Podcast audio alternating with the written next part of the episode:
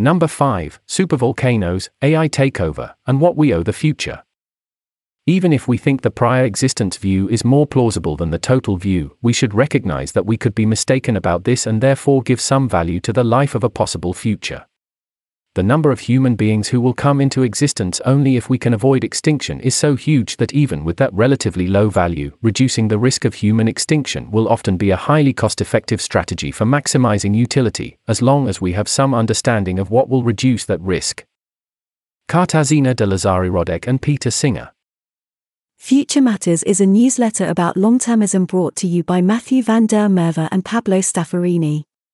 Each month we collect and summarize long-termism relevant research, share news from the long-termism community, and feature a conversation with a prominent researcher.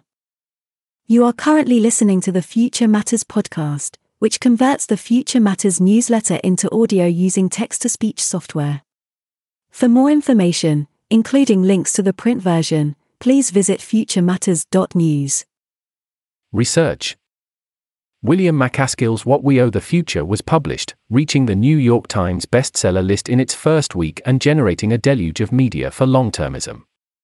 We strongly encourage listeners to get a copy of the book, which is filled with new research, ideas, and framings, even for people already familiar with the terrain. In the next section, we provide an overview of the coverage the book has received so far.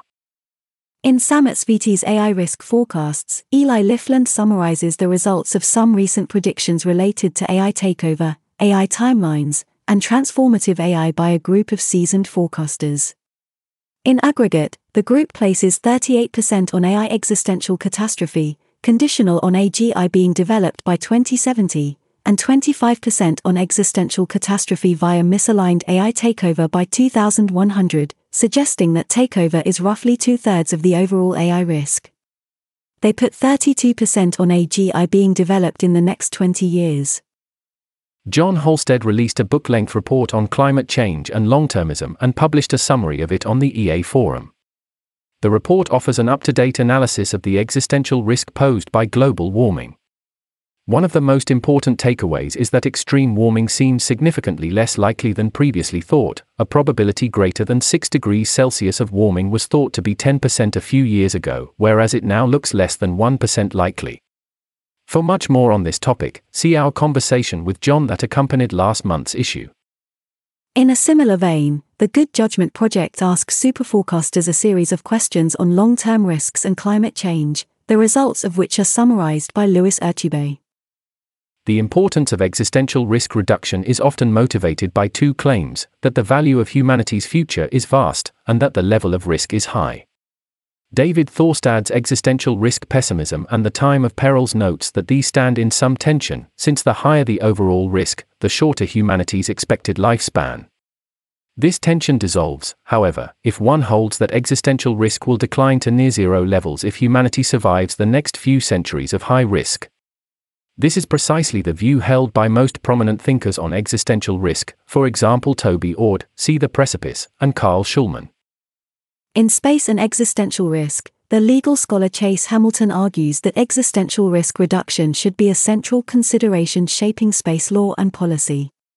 He outlines a number of ways in which incautious space development might increase existential risk, pointing out that our current laissez faire approach fails to protect humanity against these externalities and offering a number of constructive proposals.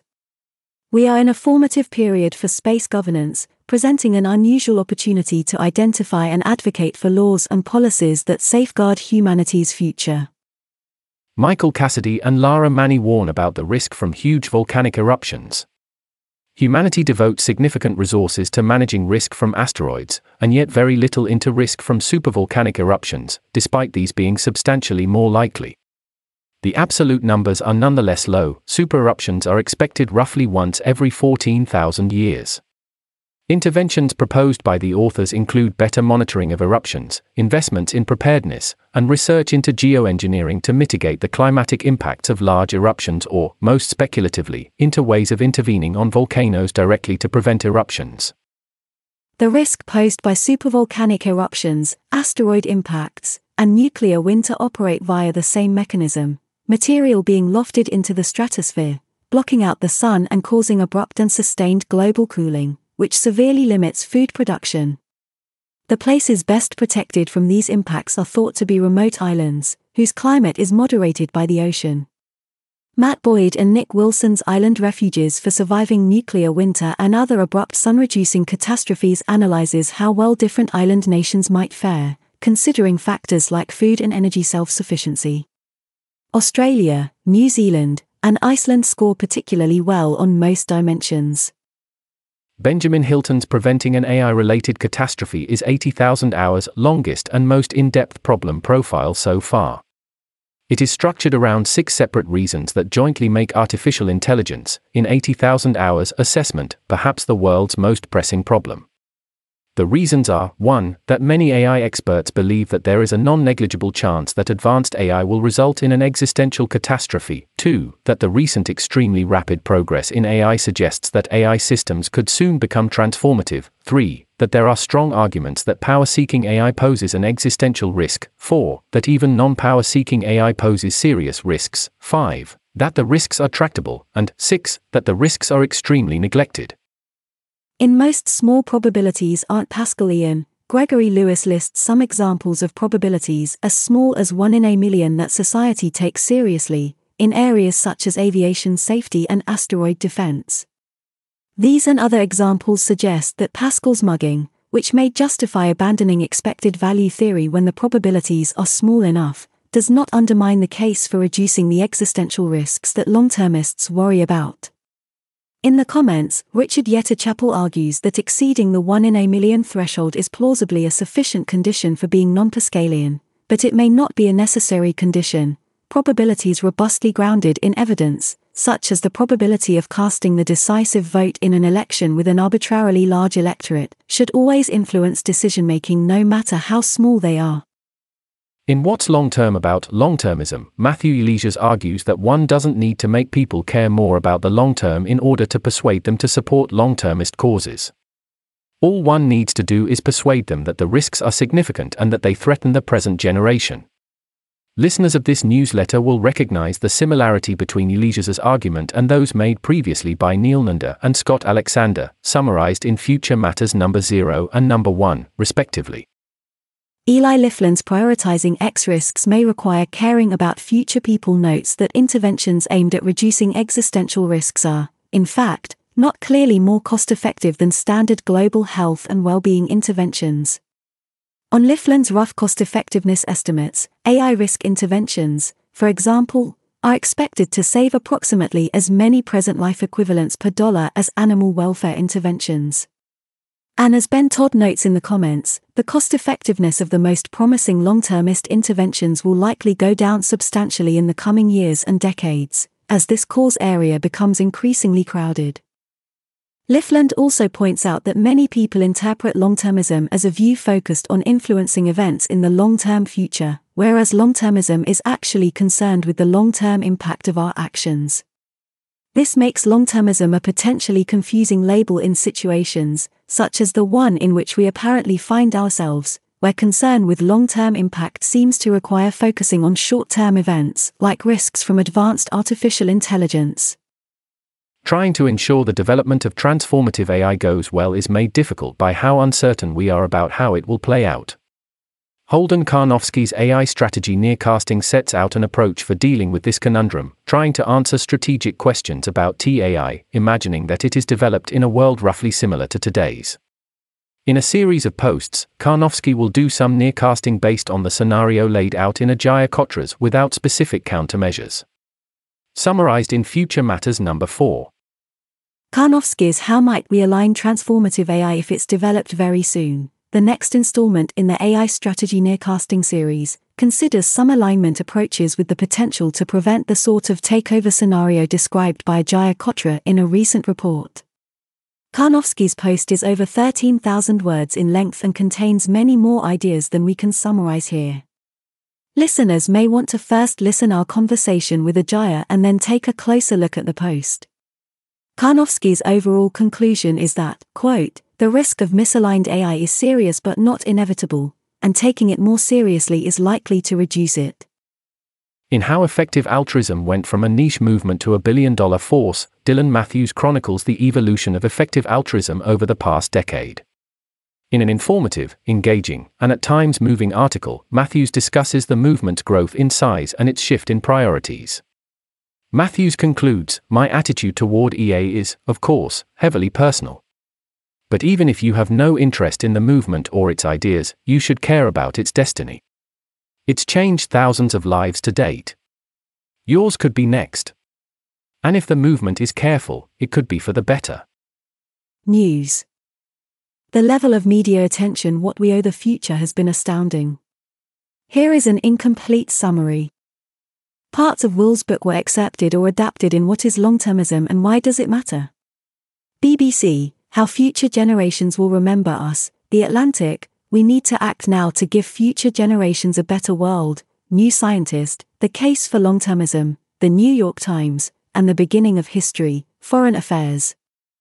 Will was profiled in Time, The Financial Times, and The New Yorker. See also Will's Twitter thread for his own take on the latter. Will was interviewed by Ezra Klein, Tyler Cowen, Tim Ferriss, Dwarkesh Patel, Rob Wiblin, Sam Harris, Sean Carroll, Chris Williamson, Malaka Gharib, Ali Abdaal, Russ Roberts, Mark Goldberg, Max Roser, and Steven Levitt. What We Owe the Future was reviewed by Oliver Burkeman, The Guardian, Scott Alexander, Astral Codex 10, Kieran Setiya, Boston Review, Caroline Sanderson, The Bookseller, Regina Rini, The Times Literary Supplement, Richard Yetter Chappell, Good Thoughts, and Eli Lifland, Foxy Scout. The book also inspired three impressive animations How Many People Might Ever Exist Calculated, Primer, Can We Make the Future a Million Years From Now Go Better? Rational Animations, Is Civilization on the Brink of Collapse? Kurzgesagt. And finally, Will participated in a Reddit Ask Me Anything. The Forethought Foundation is hiring for several roles working closely with Will MacAskill. In an interesting marker of the mainstreaming of AGI discourse, a New York Times article cited Ajeya Cotra's recent AI timelines update, summarized in Future Matters number 4. Dan Hendrycks, Thomas Woodside, and Oliver Zhang announced a new course designed to introduce students with a background in machine learning to the most relevant concepts in empirical ML based AI safety. The Center for AI Safety announced the CAIS Philosophy Fellowship, a program for philosophy PhD students and postdoctorates to work on conceptual problems in AI safety. Longview Philanthropy and Giving What We Can announced the Long Termism Fund, a new fund for donors looking to support long termist work. See also this EA Global London 2022 interview with Simran Dhaliwal, Longview Philanthropy's co CEO. Radio Bostrom released an audio introduction to Nick Bostrom. Michaël Trazzi interviewed Robert Long about the recent LaMDA controversy, the sentience of large language models, the metaphysics and philosophy of consciousness, artificial sentience, and more. He also interviewed Alex Lawsen on the pitfalls of forecasting AI progress, why one can't just update all the way bro, and how to develop inside views about AI alignment. Fin Moorhouse and Luca Righetti interviewed Michael Aird on impact driven research and Kevin Esvelt and Jonas Sandbrink on risks from biological research for Hear This Idea. The materials for two new courses related to long termism were published Effective Altruism and the Future of Humanity, Richard Yetter Chappell, an Existential Risks Introductory Course, Cambridge Existential Risks Initiative. The Fassings blog, an academic forum of debate on events and developments in constitutional law and politics, hosted a symposium on long termism and the law, co organized by the University of Hamburg and the Legal Priorities Project. The 2022 Future of Life Award, a prize awarded every year to one or more individuals judged to have had an extraordinary but insufficiently appreciated long lasting positive impact, was given to Jeannie Peterson, Paul Crutzen, John Birks, Richard Turco, Brian Toon, Carl Sagan, Georgy Stenchikov, and Alan Robock. Quote, for reducing the risk of nuclear war by developing and popularizing the science of nuclear winter. Conversation with Ajeya Cotra. Ajeya Cotra is a senior research analyst at Open Philanthropy. She has done research on cause prioritization, worldview diversification, AI forecasting, and other topics. Ajeya graduated from UC Berkeley with a degree in electrical engineering and computer sciences. As a student, she worked as a teaching assistant for various computer science courses, ran the Effective Altruists of Berkeley Student Organization, and taught a course on effective altruism. Future matters, you recently published a rather worrying report. Without specific countermeasures, the easiest part to transform to AI likely leads to AI takeover. The report doesn't try to cover all the different possible paths toward transformative AI, but focuses specifically on an AI company training a scientist model using an approach you call human feedback on diverse tasks, HFDT. To begin, can you tell us what you mean by HFDT and what made you focus on it? Basically, the idea is that you have a large neural network, you pre train it in the way that people pre train GPT, where it learns to predict its environment. And maybe its environment is just text, so it's learning to predict text. In my particular example, which is a bit narrower than HFDT overall, just for concretely imagining things, I'm imagining the goal is to train a system to interact with the computer in the way humans would interact with the computers, Googling things, writing code, watching videos, sending emails, etc. So the first stage of this training would be just training the model to have a model of what will happen if it does various things. The predictive pre-training that I'm imagining is to give it images of computer screens, and then actions that are taken, which might be pressing the escape key or something, and then it gets rewarded based on predicting what happens next. Now you do that for a long time, and the hope is that this has created a system that has a broad understanding of how computers work, what happens if it does various things, and then you can build on that by imitating humans doing particular things. For example, gathering data sets of a programmer writing docstrings, writing functions, or running tests, and capturing all that with keystroke logging or screen captures, in order to feed it into the model so it learns to act more like that. And then the last stage of the training is where the human feedback comes in.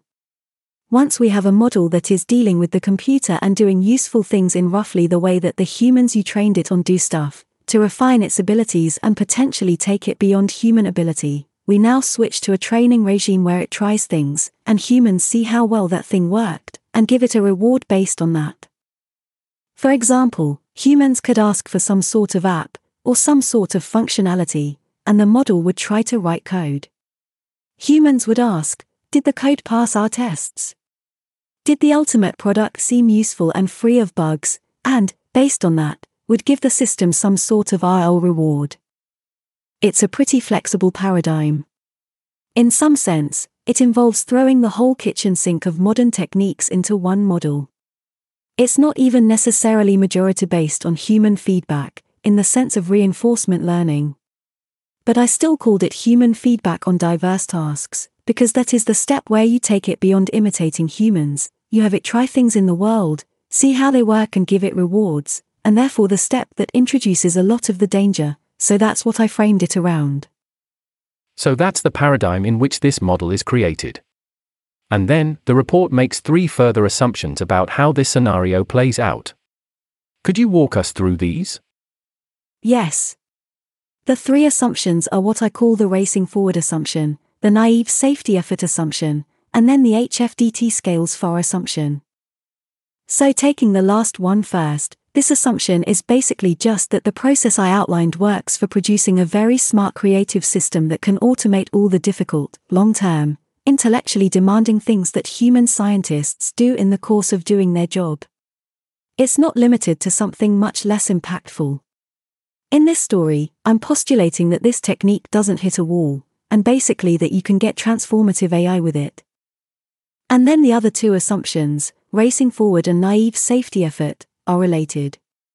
As to the racing forward idea, the company I'm imagining, which I'm calling Magma, is training this system, which I call Alex, in the context of some sort of intense competitive race, either with other companies for commercially dominating a market, or with other countries, if you imagine magma to be controlled by a government. So magma's default presumption is that it's good to make our systems smarter, that will make them more useful, and that will make us more likely to win whatever race we're racing. We don't have a default stance of an abundance of caution and a desire to go slow. We have a default stance that is typical of any startup developing any technology, which is just move fast, make your product and make it as good as you can make it. And then the third assumption almost follows from the racing forward assumption, the naive safety assumption, which is that the company that's developing the system doesn't have it as a salient or super plausible outcome that the system could develop goals of its own and end up taking over the world, or harming its creators.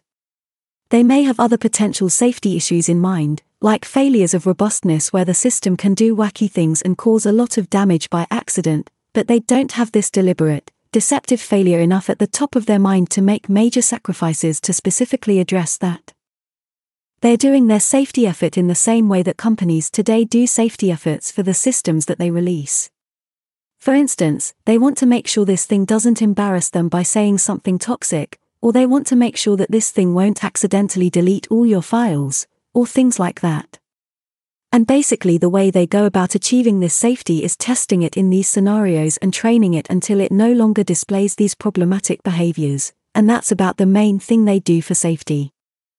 You say that Alex, the model trained by Magma, the company, will have some key properties, and it is in virtue of having these properties that Alex poses the sort of threat that your report focuses on.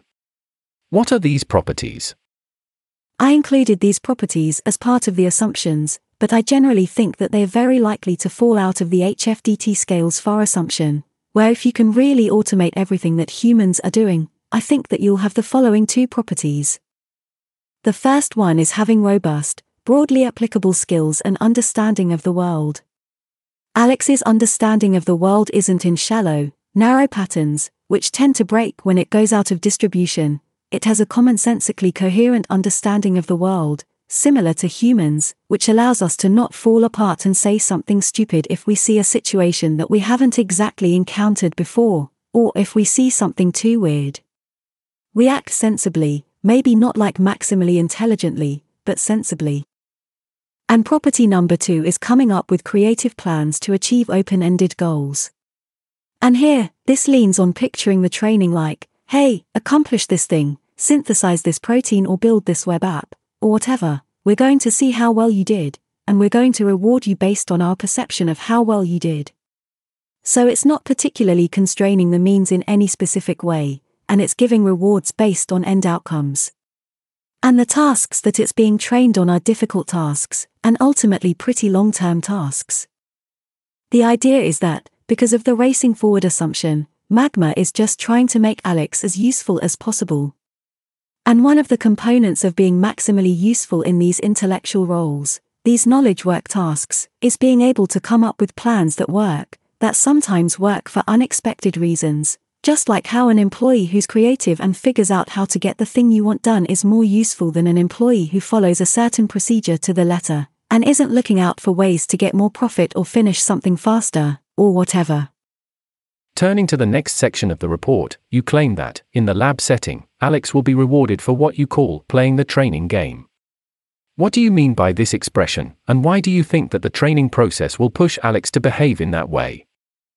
By playing the training game, I mean that this whole setup is pushing Alex very hard to try to get as much reward as possible, where, based on the way its training is set up, as much reward as possible roughly means making humans believe it did as well as possible, or at least claim that it did as well as possible.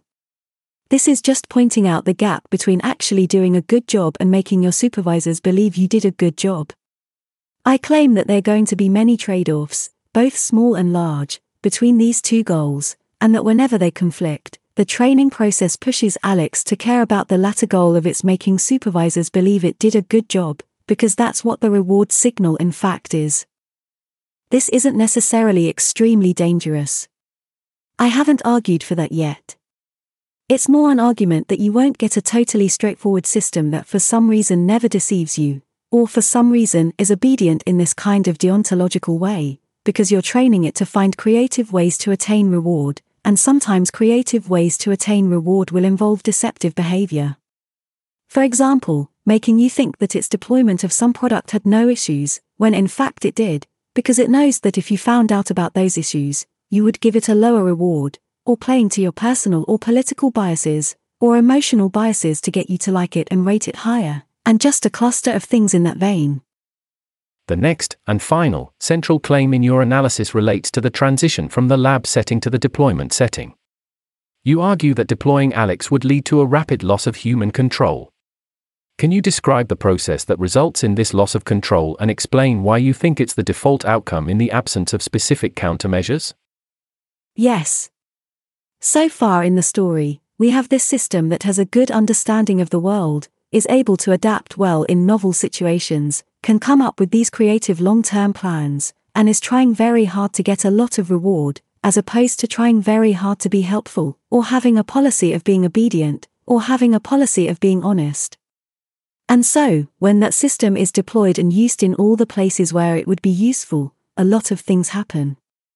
For example, science and technology advance much more rapidly than it could if humans were the only scientists, because the many copies of Alex run a lot faster than a human brain, there are potentially a lot more of them than there are human scientists in the world, and they can improve themselves, make new versions of themselves, and reproduce much more quickly than humans can. And so you have this world where increasingly it's the case that no human really knows why certain things are happening, and increasingly it's the case that the rewards are more and more removed from the narrow actions that these many copies of Alex are taking.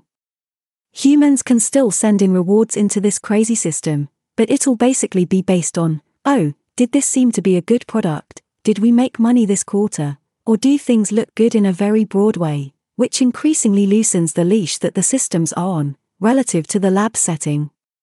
In the lab, when they're taking these particular actions, humans are able to potentially scrutinize them more, and more importantly, the actions aren't affecting the outside world and changing systems out there in the world. That's one piece of it, and then you have to combine that with what we know about Alex, or what we have assumed about Alex in this story, namely that it's very creative, it understands the world well, it can make plans, and it's making plans to do something, which in the lab setting looked like trying very hard to get reward, and didn't look like being helpful or loyal to humans, at least not fully. And so, if you ask what is the psychology of a system that in the lab setting tries really hard to get reward, one thing you might believe is that it's a system that will try really hard to get reward in the deployment setting as well, and maybe you could call it a system that wants reward intrinsically. That doesn't seem good, and seems like it would lead to a takeover situation, roughly because if Alex can secure control of the computers that it's running on, then it will have maximal control over what rewards it gets, and it can never have as good a situation, letting humans continue to give it rewards, if only because humans will sometimes make mistakes and give it lower rewards than they should have or something.